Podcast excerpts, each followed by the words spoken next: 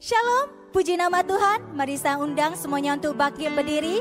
Apa kabarnya ibu-ibu di mana pun kita berada saat ini? Siapa yang percaya dengan saya bahwa wanita yang bijak, bahwa wanita yang kuat, bahwa wanita yang diberkati Tuhan adalah mereka yang senantiasa berjalan dengan Tuhan, yang menaruh harapannya penuh di dalam Tuhan, yang percaya bisa kita berikan tepuk tangan, bisa kita berikan sorak-sorai, bisa kita lambaikan tangan berikan terbaik buat Tuhan kita. Haleluya.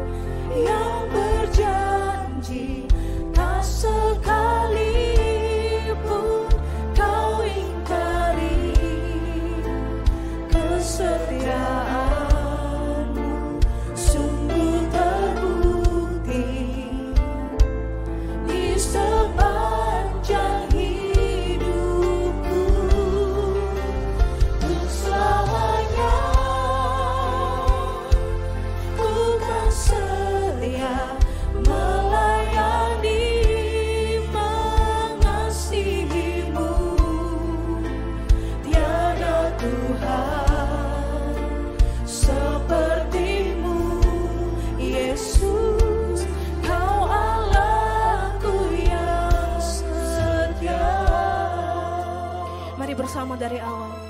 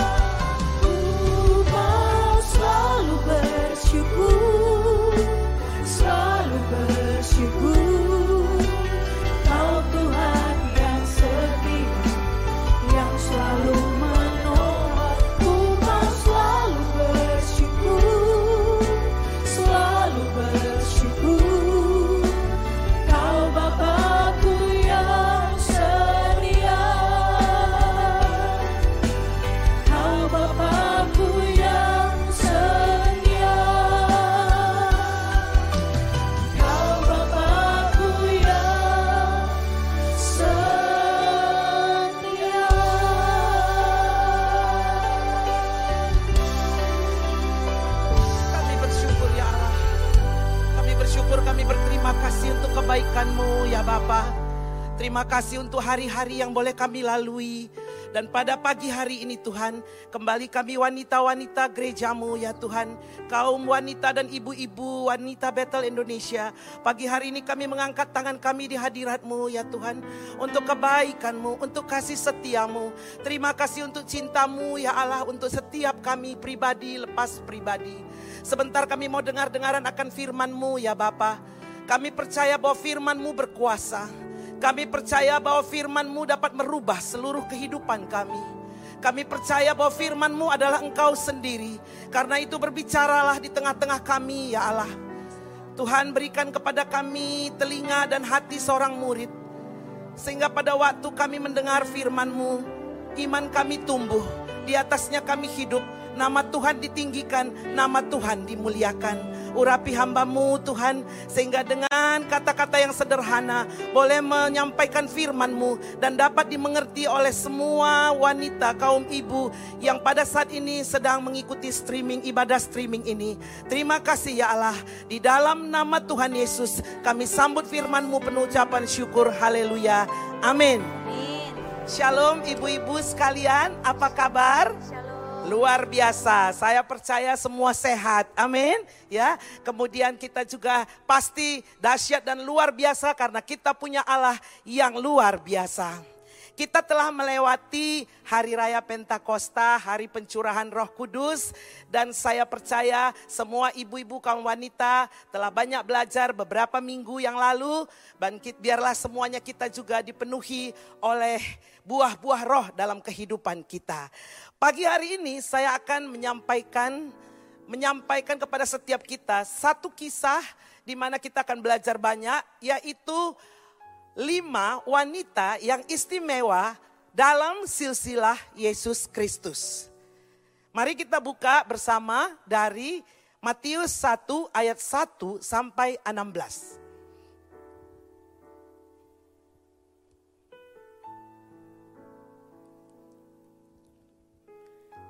Matius 1 ayat 1 sampai 16. Silsilah Yesus Kristus. Inilah silsilah Yesus Kristus anak Daud, anak Abraham. Abraham memperanakkan Ishak, Ishak memperanakkan Yakub, Yakub memperanakkan Yehuda dan saudara-saudaranya.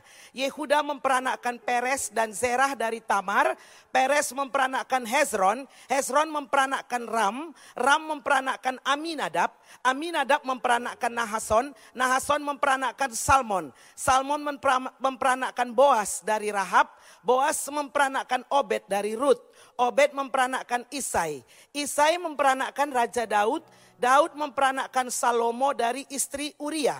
Salomo memperanakkan Rehabeam, Rehabeam memperanakkan Abia, Abia memperanakkan Asa, Asa memperanakkan Yosafat, Yosafat memperanakkan Yoram, Yoram memperanakkan Uzia, Uzia memperanakkan Yotam, Yotam memperanakkan Ahas, Ahas memperanakkan Hiskia, Hiskia memperanakkan Manasye, Manasye memperanakkan Amon, Amon memperanakkan Yosia, Yosia memperanakkan Jekonya dan saudara-saudaranya pada waktu pembuangan ke Babel.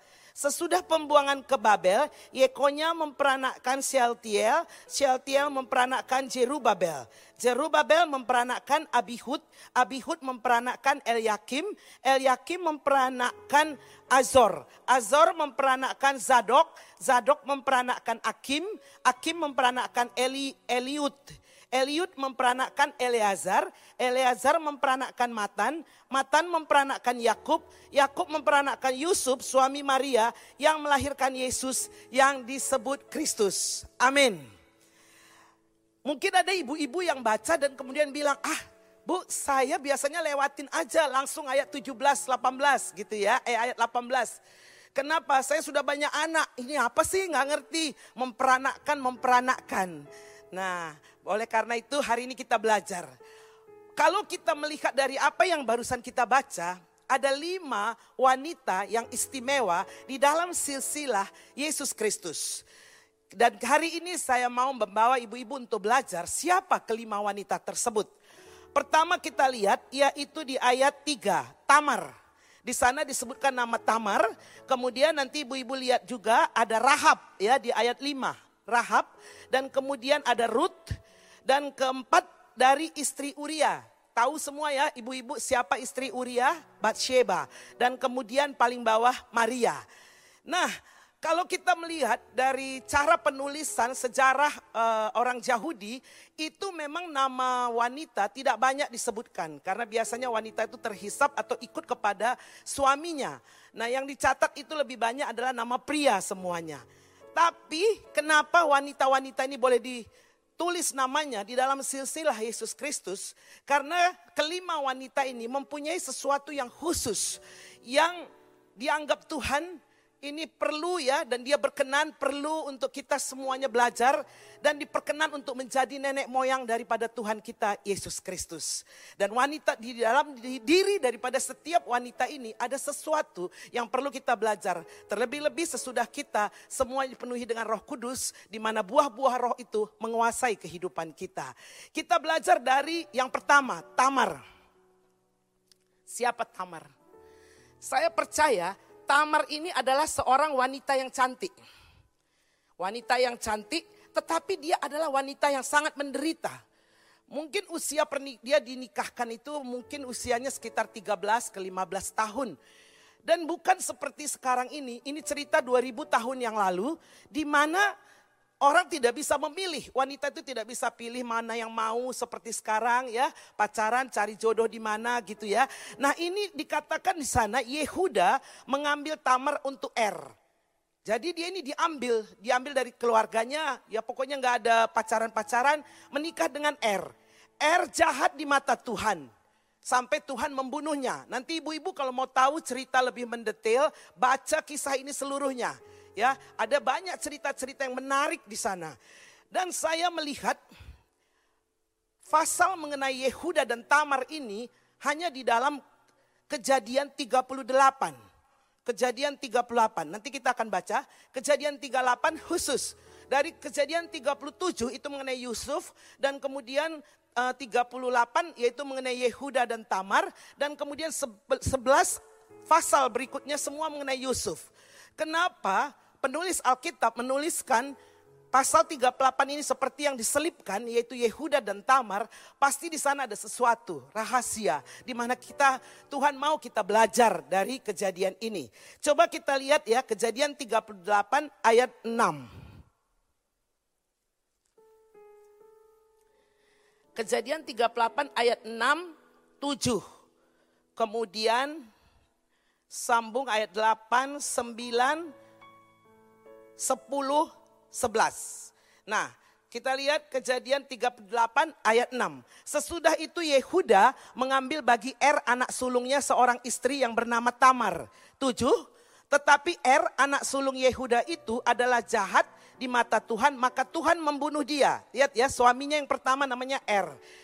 Lalu berkatalah Yehuda kepada Onan, Hampirilah istri kakakmu itu, kawinlah dengan dia sebagai ganti kakakmu dan bangkitkanlah keturunan bagi kakakmu.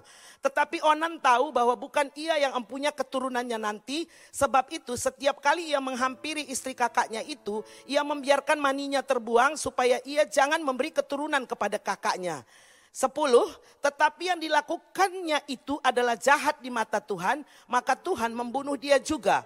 Sebelas, lalu berkatalah Yehuda kepada Tamar menantunya itu, tinggallah sebagai janda di rumah ayahmu sampai anakku Sheila itu besar, sebab pikirnya jangan-jangan ia mati seperti kedua kakaknya itu. Maka pergilah Tamar dan tinggal di rumah ayahnya. Nah sekali lagi Tamar ini adalah wanita yang punya suami anaknya yang uh, suaminya yang pertama namanya Er. Ya, suaminya itu di ayat 6 R ini jahat di mata Tuhan tidak diterangkan dalam Alkitab apa kejahatannya. Tetapi saya merenungkan pasti sesuatu yang sangat menyakiti hati Tuhan. Mungkin dia dipukuli atau dimarahi atau apa ya disiksa. Dan kemudian karena dia jahat di mata Tuhan di ayat 7 Tuhan membunuh uh, R. Ya, adalah jahat di mata Tuhan, maka Tuhan membunuh dia. Dan kemudian ada adiknya namanya Onan, ayat 8. Onan dan kemudian suami, uh, Tamar menikah lagi dengan Onan. Itu sama kalau di dalam tradisi Yahudi namanya Yibum. Yibum itu berkabung ya oleh karena kematian suami. Kemudian dia dengan rela, sukarela seperti kita ada juga namanya ganti tikar begitu ya. Nah kemudian menikah lagi dengan adik suaminya. Tetapi adik suaminya ini pun kita bisa lihat adalah seorang yang sangat pelit Nanti kalau ada Yahudi, anaknya lahir, anak pertama itu akan menjadi anak daripada Er. Jadi mengangkat nama orang yang sudah meninggal.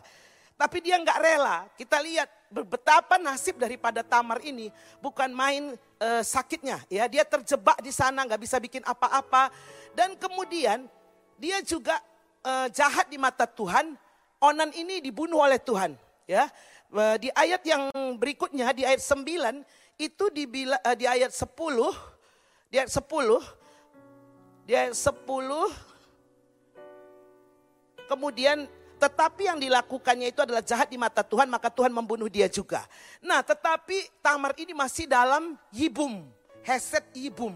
Yibum ini dia ini nggak boleh pakai pakaian biasa, harus pakai pakaian kejandaannya. Itu tradisi di sana.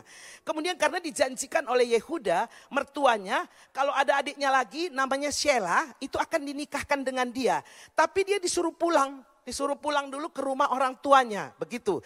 Karena dalam hati mertuanya, nanti kalau anakku ini mati lagi, nah kita melihat bahwa mertuanya Yehuda saja memikirkan yang aneh bahwa Tamar ini dikira seperti nenek sihir atau Black Widow atau seperti itu ya. Padahal yang jahat itu anaknya Er dan Onan itu yang tidak berkenan di mata Tuhan. Maka Tuhan membunuh mereka. Nah tetapi Tamar diam. Apa yang kita belajar dari sifat Tamar? Dia adalah pribadi yang tangguh, yang diam. Dia tidak pernah komplain, dan saya percaya dia dekat kepada Tuhan. Makanya namanya ditaruh di dalam silsilah Tuhan Yesus. Dia mengadukan segala sesuatunya hanya kepada Tuhan saja. Pribadi yang tidak panik dan bisa tenang dan dia bisa berdoa kepada Tuhan. Kemudian apa yang terjadi? Nah sesudah itu dia dengar eh, mertuanya pergi ke Timna dan kemudian dia pergi ke sana. Dia duduk di pintu gerbang, dia memakai burka. Burka itu baju yang tertutup semua dari ujung rambut sampai ujung kaki. Jadi seperti pakai jilbab tertutup semua, nggak kelihatan satu kulitnya tidak ada kelihatan ya. Dan kemudian nanti ibu-ibu bisa baca, mertuanya mengira dia perempuan pelacur atau perempuan sundal dan akhirnya dia uh, di, ditiduri oleh mertuanya. Singkat cerita, dia hamil. Nah dia hamil, tapi sebelum hamil dia minta uh, tanda daripada mertuanya yaitu diberikan oleh Yehuda. Apa yang diberikannya yaitu cincin meterai, kemudian kalung dan tongkatnya. Waktu orang kampungnya tahu dia hamil tapi dia ada dalam yibum atau dalam perkabungan karena kematian suami, dari mana? Ya, kenapa bisa hamil? Dan dia bisa dirajam batu, bisa dibakar hidup-hidup. Nah, apa yang terjadi dia tunjukkan, saya hamil dari ini, laki-laki yang punya ketiga benda tersebut. Dan akhirnya uh, dia boleh melahirkan spesial di sana Peres dan Zerah. Tetapi Peres dari Tamar, nama Tamar itu disebutkan. Apa yang kita ibu-ibu hari ini, pagi hari ini belajar dari yang namanya Tamar. Yaitu satu pribadi, pribadi yang tangguh, yang tidak panik, yang tidak uh, komplain, tidak cerewet, tapi tetap tenang, dan bisa berdoa kepada Tuhan. Dan Tuhan melihat penderitaan daripada Tamar ini. Apa yang dia alami itu Tuhan membelanya. Dia Tuhanlah yang menjadi pembela daripada Tamar. Sehingga melalui Tamar kita bisa melihat ada banyak raja-raja yang di keturunannya ada raja-raja yang dilahirkan dan sampai kepada Mesias yaitu Tuhan kita Yesus Kristus. Ibu-ibu, kaum wanita sekalian, di saat pandemi corona seperti ini, di mana mungkin ya keadaan ekonomi kita juga terganggu oleh karena uh, eh, ekonomi, uh, eh, keadaan ekonomi negara kita yang hari-hari ini banyak yang mungkin pekerjaan, sudah tidak ada pekerjaan, jualan, tidak bisa jualan. Nah, marilah kita menjadi pribadi-pribadi yang bisa tenang menghadapi apa pun ya dan kita bisa berdoa kepada Tuhan. Hari ini kita belajar salah satu daripada buah roh yaitu kesabaran, penguasaan diri yang kuat itu dimiliki oleh yang namanya tamar. Dan kita belajar supaya setiap ibu-ibu juga bisa bersama-sama kita belajar satu pribadi yang kuat di mana Tuhan berkenan dia menjadi wanita yang istimewa yang ditempatkan dalam silsilah Tuhan Yesus. Yang kedua, yang kedua kita bisa melihat adalah siapa namanya? Yang kedua adalah pribadi Rahab. Siapa Rahab? Nah, kita lihat dari dari Yosua 2. Joshua 2 ayat 8 9. Joshua 2 ayat 8 9. Tetapi sebelum kedua orang itu tidur, naiklah perempuan itu mendapatkan mereka di atas sotoh sembilan dan berkata kepada orang-orang itu, aku tahu bahwa Tuhan telah memberikan negeri ini kepada kamu dan bahwa kengerian terhadap kamu telah menghinggapi kami dan segala penduduk negeri ini gemetar menghadapi kamu. Ibu-ibu kaum wanita sekalian, Rahab, Rahab ini adalah seorang pelacur dari Jericho. Jadi kalau kita melihat nenek moyang daripada Tuhan kita Yesus Kristus, ini bukan orang-orang yang yang misalnya elit atau terpandang terhormat. Kita bisa melihat wanita-wanita yang dalam kehidupannya itu uh, sebenarnya bukanlah sebagai orang yang terhormat. Dia adalah seorang pelacur dari Jericho. Tetapi dia mendengar bahwa Allahnya Israel itu telah membawa bangsa Israel menyeberangi Mesir, ya, uh, menyeberangi Laut Teberau dari Mesir dan kemudian mengalahkan raja orang Amori dan dia melihat bahwa dahsyat sekali uh, Allah daripada bangsa Israel ini. Kemudian masuk dua pengintai ke dalam tembok Jericho dan dia menyelamatkan yang dua ini, ya. Dia dan kemudian apa yang dia katakan lagi? Sambung di ayat berikutnya yaitu Joshua 2 ayat 13 sampai 14. Rahab beriman kepada Allah Israel. Dikatakannya dalam ayat uh, dalam ayat 13, 14 bahwa kamu akan membiarkan hidup ayah dan ibuku, saudara-saudaraku yang laki-laki dan yang perempuan dan semua orang-orang mereka dan bahwa kamu akan menyelamatkan nyawa kami dari maut. Lalu jawab kedua orang itu kepadanya, nyawa kamilah jaminan bagi kamu asal jangan kau kabarkan perkara kami ini apabila Tuhan nanti memberikan negeri ini kepada kami maka kami akan menunjukkan terima kasih dan setia kami kepadamu. Ibu-ibu sekalian kita melihat bagaimana pribadi daripada Rahab ini berani mengambil resiko karena dia punya iman kepada Allah Israel. Dia itu menyembunyikan dua pengintai dengan resiko kalau rajanya tahu kalau uh, ini orang pengintai ini ada di rumahnya, maka dia bisa mati dipenggal mati, ya dipenggal kepalanya dan mati. Dan juga dia minta tanda, nanti kalau kalian masuk ke sini selamatkanlah aku. Dia tidak pribadi yang tidak egois. Selamatkanlah keluargaku. Banyak sekali di ayat 13. Kamu akan membiarkan hidup ayah dan ibuku. Nah saudara-saudaraku laki-laki, perempuan dan semua orang-orang mereka. Jadi dia nggak egois, nggak gini. Oh kalau aku selamat, aku sendiri yang selamat. Tidak, ya. Tapi dia memikirkan nyawa daripada orang tuanya, saudara-saudaranya semua. Dan kemudian di, uh, dia minta tanda apa tali, ya. Ada tali kirmizi yang diikatkan. Dan pada waktu uh, bangsa Israel masuk ke, ke Yeriko, dia dibawa keluar, ya. Karena mereka melihat tanda yaitu ada tali kirmizi, benang kirmizi sebagai tanda. Dan akhirnya dia singkat cerita dia selamat. Dia tinggal di tengah-tengah bangsa Israel. Dia bukan orang Israel. Tetapi dia bisa tinggal di tengah-tengah Israel. Dan saya menyelidiki, akhirnya dia menikah dengan salah satu pengintai itu yang namanya Salmon. Rahab menikah dengan Salmon, melahirkan anak namanya Boas. Boas itu nanti akan menikah dengan Ruth. Ibu-ibu tahu semua cerita Ruth. Nah, pribadi yang ketiga adalah Ruth. Jadi dari Rahab kita belajar apa? Iman. Punya iman karena apa? Dia percaya kepada Allah Israel dan dia tidak egois. Dia beriman yang sungguh dan itu diturunkan gen itu diturunkan kepada Tuhan kita Yesus Kristus. Yang ketiga, Ruth Ruth adalah kita tahu semua, saya ambil satu saja, pribadi yang loyal, setia dan mengabdi. Saya ambil satu aja yaitu dari Ruth 1 ayat 16. Ruth ini juga bukan orang Israel ya. Ruth ini orang Moab. Ya. Ruth 1 ayat 16. Tetapi kata Ruth, Janganlah desak aku meninggalkan engkau dan pulang dengan tidak mengikuti engkau. Sebab ke mana engkau pergi, ke situ jugalah aku pergi. Dan di mana engkau bermalam, di situ jugalah aku bermalam. Bangsamulah bangsaku dan Allahmulah Allahku. Ibu-ibu kaum wanita sekalian, Ruth ini benar-benar setia.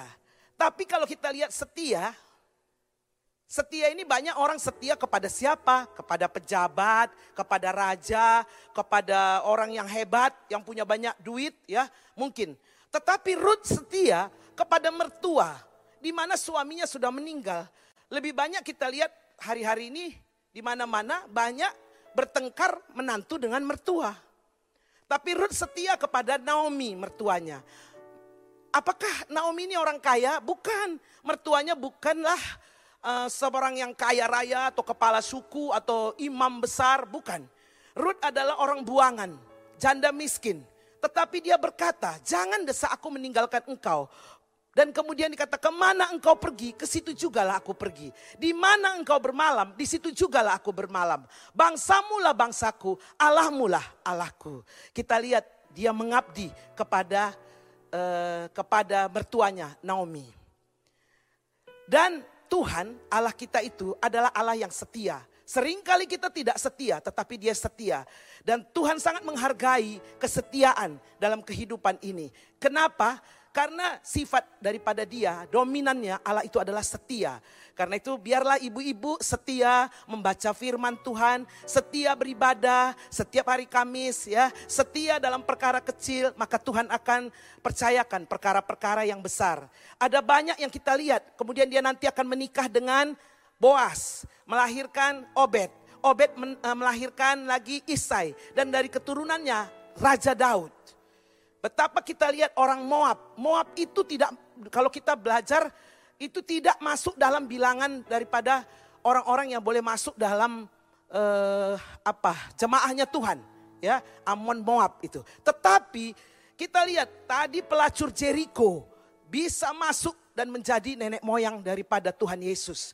Kemudian kita lagi lihat lagi Ruth, ya Ruth orang yang uh, Moab yang tidak boleh masuk tapi boleh masuk ke dalam silsilah daripada Tuhan Yesus. Dan saya melihat kalau kita mau mewarisi sesuatu maka tidak ada jalan lain ya, setia kesetiaan. Di dalam tradisi Yahudi itu kesetiaan. Lihat Elia dengan Elisa. Kita melihat Elisa itu terus mengikutinya dan akhirnya segala sesuatunya dia mewarisi dari Elisa, dari Elia yaitu double portion, spirit pengurapan double portion. Siapa lagi? Daud dengan Saul. Kita lihat bagaimana Daud itu sangat menghormati dan setia kepada Saul. Siapa lagi? Samuel. Samuel dengan Imam Eli. Walaupun Imam Eli itu ngawur, tapi Samuel itu tetap dan tetap setia. Akhirnya dia boleh mewarisi segala sesuatu yang jasmani maupun yang rohani milik daripada Imam Eli. Bahkan Samuel itu kalau saya pelajari tidak seharusnya tidak bisa menjadi imam karena dia bukan dari keturunan Lewi. Dia Efraim, anaknya Elkana. Tetapi dia boleh mewarisi segala sesuatunya karena apa? Karena setia. Sekali lagi biarlah kita menjadi pribadi-pribadi yang setia. Yang berikutnya istri Uria. Namanya siapa ibu-ibu? Batsheba. Batsheba binti Eliam, istri Uria orang Het. Batsheba tidak ada indikasi bahwa Bathsheba tidak mencintai Uria. Hidup mereka bahagia sampai akhirnya Daud mengambil dia. Kenapa mau? Mungkin ada yang bilang, nggak bisa. Daud ini raja. Seharusnya Daud yang tidak mengambil dia, ya. Kita bisa melihat semua di dalam uh, firman Tuhan ya, bagaimana Bathsheba itu ya, kita uh, Bathsheba itu diambil oleh Daud. Ya, di, diambil oleh Daud dan kita bisa melihat Bathsheba ini nggak bisa bikin apa-apa. Tetapi apa yang kita bisa belajar dari Bathsheba ini? Batseba ini bukan perempuan biasa-biasa. Kalau melihat namanya Batseba binti Eliam, Eliam dan istri Uria orang Het. Eliam dan Uria itu dua-dua adalah pahlawan-pahlawan dari Daud di dalam 2 Samuel 23. Nanti baca sendiri ada 37 pahlawan. Salah satunya adalah bapak daripada bapak daripada Batseba dan kemudian suaminya juga. Seharusnya tidaklah Daud mengambil dia untuk men, uh, berzinah dengan dia dan menjadikan istrinya. Karena apa? Karena ini adalah dua orang yang setia kepada Daud. Dan kemudian dia adalah cucu dari Ahitofel. Ahitofel ini siapa? Penasehat daripada Daud. Ibu-ibu saya nggak mungkin menerangkan semuanya pada saat ini. Tetapi ibu-ibu belajar. ya supaya Saya buka supaya ibu-ibu suka mempelajari firman Tuhan. Nah apa yang dilakukan oleh Bathsheba dia itu mengalami sesuatu yang sangat menyakitkan. Gara-gara dia dengan Daud suaminya mati dibunuh. Ceritanya baca sendiri ya di dalam 2 Samuel uh, bisa baca semua ceritanya. Dan kemudian gara-gara dia sama Daud anak yang dikandungannya mati. Gara-gara dia sama Daud Ahitofel opungnya atau kakeknya itu akhirnya bunuh diri ya ceritanya panjang. Dan kemudian gara-gara dia sama Daud kerajaan daripada Daud itu uh, hampir terbelah ya oleh karena uh, anaknya yaitu Absalom membunuh adiknya. Dan semua dia tahu gara-gara dia gara-gara dia. Kalau kita menjadi pribadi yang seperti Bathsheba kita tahu gara-gara kita semua bencana terjadi mungkin kita akan terpuruk dan mungkin kita mungkin akan kecewa, down, stres, marah kepada diri sendiri. Tapi dia tidak pribadi yang tidak seperti itu. Dia belajar dari kesalahan. Dan kita melihat bagaimana dia menyertai dan mengiring Daud sampai akhir. Ya, dia terus berada pada sisi Daud dan kemudian dia juga menyertai dan e, mengiringin Salomo anaknya menjadi raja.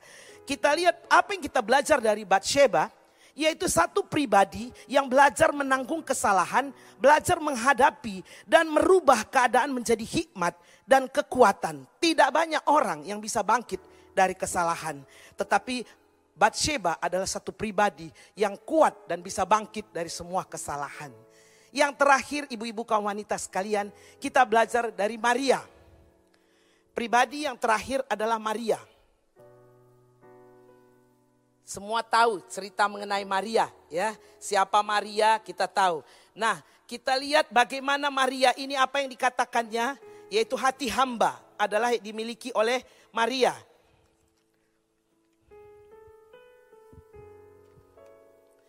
Lukas 1 ayat 38. Sesungguhnya aku ini adalah hamba Tuhan, jadilah padaku menurut perkataanmu. Ibu-ibu kaum wanita sekalian, saya percaya pada waktu itu kalau Maria hamil, dia bilang sama orang ini karena roh kudus pasti tidak ada yang percaya. Tidak ada orang yang percaya. Dia tahu resikonya. Dia akan dikatakan wanita jalang, tidak dan kemudian dia pasti dirajam batu. Itu 2000 tahun yang lalu ya ibu-ibu ya, bukan zaman sekarang ya. Nah, dan dia tidak ada pesta pernikahan lagi. Padahal dia sudah bertunangan dengan Yusuf. Puji Tuhan, malaikat datang kepada Yusuf dan menerangkan dari mana Maria itu hamil. Dan dia semua ya dia pikirkan. Tetapi waktu malaikat mengatakan kepada dia bahwa dia akan mengandung dan melahirkan seorang anak. Dia hanya mengatakan sesungguhnya aku ini adalah hamba Tuhan. Jadilah padaku menurut perkataanmu itu. Maria memiliki sifat dan hati seorang hamba. Biarlah kita semua ibu-ibu kaum wanita yang mendengar firman Tuhan pada pagi hari ini. Milikilah hati seorang hamba. Di mana banyak hal yang kita nggak mengerti. Kenapa bu? ekonomi sekarang seperti ini, kenapa ini dan kenapa itu.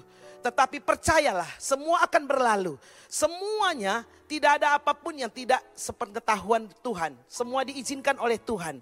Dan kemudian kita bisa melihat bagaimana Maria ini memiliki sikap hati seorang hamba yang diturunkannya kepada Yesus, kepada Tuhan kita Yesus Kristus. Dia mengosongkan dirinya dan mengambil rupa sebagai seorang hamba, bahkan hamba taat sampai mati di kayu salib. Dan itulah yang kita melihat. Memang ada roh Allah di dalam hidup dan dalam kehidupan Tuhan Yesus. Roh Allah yang besar. Tetapi dagingnya, jiwanya diturunkan dari orang-orang yang ada di atasnya. Dagingnya, jiwanya diturunkan dari ibunya yang melahirkan dia. Kita belajar hari ini, biarlah lima pribadi wanita yang tadi telah saya sebutkan itu boleh menjadi kekuatan bagi setiap kita ibu-ibu Mari kita angkat satu pujian. Hina mata kaya nama syikia nama kaya raba ya raba. Biarlah pujian ini menjadi kekuatan bagi ibu-ibu sekalian di tengah-tengah mungkin kegalauan, kesusahan, mungkin kita juga berpikir ada banyak yang harus kami kerjakan apa ke depannya, tapi kita tak saya percaya ibu-ibu akan kuat, ibu-ibu akan sehat Mari serahkan semua kepada Tuhan dan belajar dari lima pribadi. Tamar, Rahab, Ruth, Batsheba, dan Maria. Semuanya buah-buah roh, yaitu apa itu kasih, sukacita, damai sejahtera, kemurahan, kebaikan, kesabaran, kesetiaan, kelemah lembutan, dan penguasaan diri dimiliki oleh lima wanita tersebut. Kalau kita sudah dipenuhi roh kudus, biarlah buah-buah roh itu keluar dari kehidupan kita. Apa yang dapat memisahkanku dari kasihmu Tuhan sahabatku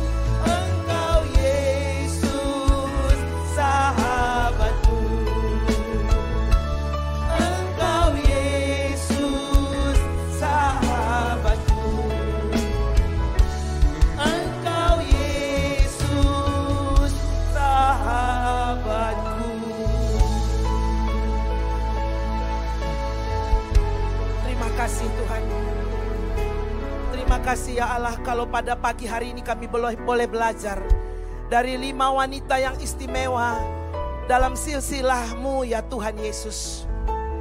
Ajari kami untuk menangkap apa yang kau mau dalam hidup kami. Ajar kami seperti Tamar ya Tuhan. Seorang pribadi yang tenang. Dalam keadaan apa pun ya Tuhan, dia tenang. Kami mengingat bagaimana Tuhan, Engkau juga seperti domba yang keluh ketika Engkau dibawa ke pembantaian. Engkau membiarkan orang menggunting bulumu, bulumu ya Tuhan. Engkau disiksa. Engkau dirajam ya Allah. Tapi kau membiarkan engkau tetap tenang. Dan kau menyelamatkan kami umat manusia. Ajar juga kami seperti Rahab Tuhan. Yang berani mengambil resiko karena dia memiliki iman. Dan dia tidak egois ya Tuhan. Kami mungkin boleh bicara mengenai iman kami boleh berkhotbah mengenai iman. Tetapi ajar kami Tuhan untuk boleh melakukan iman itu dengan perbuatan. Terima kasih Tuhan. Ajar juga kami seperti Ruth yang setia, loyal dan mengabdi. Ajar kami seperti Batsheba ya Tuhan. Yang kala kami melakukan kesalahan kami berani berdiri serta menanggung dan mendampingi sampai semuanya dipulihkan. Terima kasih Tuhan. Kami juga mau seperti Maria Tuhan. Memiliki hati seorang hamba ya Allah. Dan berkata, sesungguhnya kami ini adalah hamba Tuhan. Jadilah kepada kami seperti apa yang kau mau. Terima kasih Tuhan Yesus, terima kasih. Pada saat ini juga kami berdoa Tuhan kami mengangkat tangan kami bagi bangsa dan negara kami. Kami berdoa bagi Bapak Presiden kami dan Wakil Presiden, Bapak Jokowi dan Maruf Amin, para menteri Tuhan semuanya. Kami berdoa ya Tuhan angkatlah harkat dan martabat bangsa kami sejajar dengan bangsa-bangsa lain Tuhan. Kami percaya krisis ekonomi yang terjadi akan berlalu ya Tuhan. Engkau akan mengangkat Indonesia ya Allah. Biarlah Indonesia ada di hatimu. Indonesia ada di pikiranmu. Dan Indonesia ada di rencanamu. Tuhan kami juga berdoa bagi semua para medis yang bekerja. Tuhan biarlah engkau juga menyertai berikan kesehatan dan kekuatan ya Allah. Pada saat ini kami juga berdoa ya Tuhan biarlah obat ataupun vaksin yang diperlukan bagi semua yang mengalami sakit penyakit pada saat ini itu boleh didapat oleh bangsa kami. Tuhan hambamu juga berdoa mengangkat tangan bagi para pemimpin rohani kami. Secara khusus hambamu berdoa bagi Bapak Insinyur Niko Nyotora Harjo. Pembina kami yang ada di pusat ya Tuhan. Engkau memberkati dengan keluarganya. Engkau juga memberkati Bapak Gembala Sidang kami Bapak Edi Prayitno dan keluarganya Tuhan. Demikian juga Pak R. Bambang Yonan dan keluarganya. Berkati semua hamba-hambamu ini Tuhan. Percayakan lebih lagi firman-Mu Tuhan untuk boleh disampaikan menjadi berkat kepada semua jemaat-Mu. Tuhan berikan mereka kekuatan, kesehatan, jagai mereka beri umur yang panjang ya Tuhan. Jauhkan dari semua sakit penyakit ya Allah. Engkau yang menjadi pembela dalam kehidupan mereka. Terima kasih Bapak. Secara khusus hambamu berdoa bagi ibu-ibu semua ibu-ibu kaum wanita yang pada saat ini sedang mengikuti ibadah streaming ini Tuhan. Berkati Tuhan, berkati, berkati berlimpah-limpah ya Allah. Biarlah kasih setiamu, cintamu, kebaikanmu terus engkau lanjutkan dalam kehidupan setiap ibu-ibu ini. Berikan hikmat dan bijaksanamu Tuhan. Untuk kami boleh mengelola rumah tangga kami pribadi lepas pribadi. Beri kesehatan, kekuatan. Dan boleh berjalan bersama-sama dengan Tuhan Terima kasih Bapak, terima kasih. Terima kasih Tuhan. Segala pujian, hormat, kemuliaan bagimu ya Tuhan. Mari ibu-ibu yang berada di rumah kita angkat tangan kita arahkan hati kita kepada Bapa di sorga. Biarlah damai sejahtera yang berlimpah-limpah dari Allah Bapa. Kasih yang sempurna dari Tuhan kita Yesus Kristus. Serta persekutuan yang manis dengan roh kudus. Itu yang menyertai setiap kita. Sekarang sampai Maranatha. Bahkan sampai selama-lamanya yang percaya diberkati sama-sama katakan amin. Tuhan Yesus memberkati.